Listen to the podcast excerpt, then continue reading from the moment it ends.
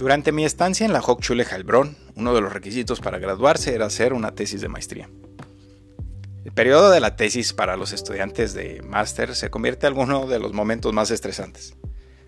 A diferencia de un semestre normal, el tiempo de tesis es básicamente un trabajo entre el estudiante y él mismo. Como estudiante, uno puede tener los distintos directores de tesis, pero son simplemente como apoyo. Existe una breve orientación, ya que es el trabajo del estudiante averiguar qué tema escribir sobre la tesis, cómo escribirla, dónde conseguir las referencias, qué enfoque metodológico utilizar y dónde es el mejor lugar para escribir la tesis. Y así, sucesivamente. Por supuesto, puede haber muchos estudiantes que no tengan idea al principio. Siguen surgiendo preguntas y dudas. Probablemente todos los estudiantes de maestría pasan por esta fase.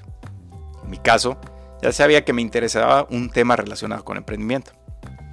Pero emprendimiento en sí solamente es un término genérico. Y para una tesis de maestría debes tener también un tema específico y un título elegante. Puedes empezar a revisar muchas tesis y encontrar títulos muy largos que además de que tratan de ser muy específicos y vas a ver que van muy directamente al grano y así también lo debes hacer tú a la hora de escribir. Y en realidad esto es recomendable porque hay bastante y mucha información en internet, libros y revistas donde se puede obtener la información que se busca.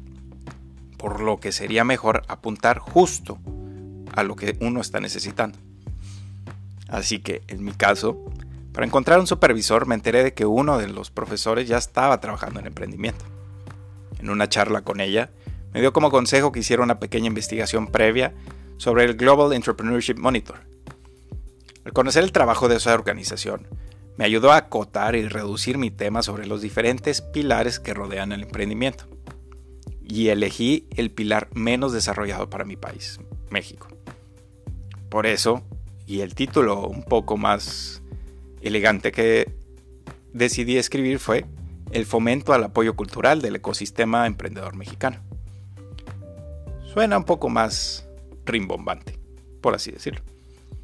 En mi caso, me centré en empezar con la investigación y no, no solamente con la recopilación de información.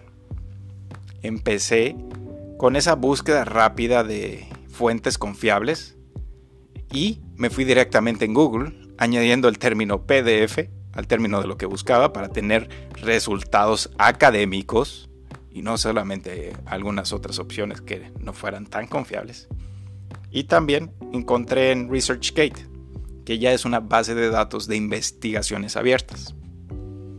Además, utilicé la biblioteca digital de la propia Universidad de Heilbronn y también accedí a la biblioteca digital del TEC de Monterrey, ya que como exalumno también podría seguir teniendo acceso a ella.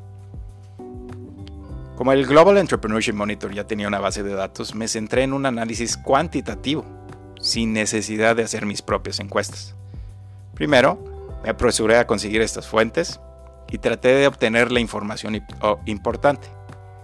Porque también, yo también tenía planeado ir al Mundial de 2018 en Rusia. Después de mi viaje de dos semanas, sabía que me quedaban unos dos o tres meses para terminar la tesis. Pero para mí no fue tan estresante en lo absoluto. Ya tenía la información importante recopilada y era cuestión de montarla en una estructura y seguir tecleando y analizando la información. Al final terminé mi tesis y tuve que averiguar cuál era la mejor manera de ahorrar dinero para imprimir la tesis y un amigo me dio un consejo. También escribí eh, esta información en algún otro artículo de mis blog que ha ayudado a algunos otros de los estudiantes a, a cómo imprimir su tesis para la universidad. Que al fin y al cabo somos estudiantes y el momento de la tesis quizá sí puede ser algún momento de, estrés, pero eventualmente una vez que entregas la tesis a tu coordinador, ese puede ser también uno de los más momentos que dejas atrás ese estrés. Gracias por escuchar.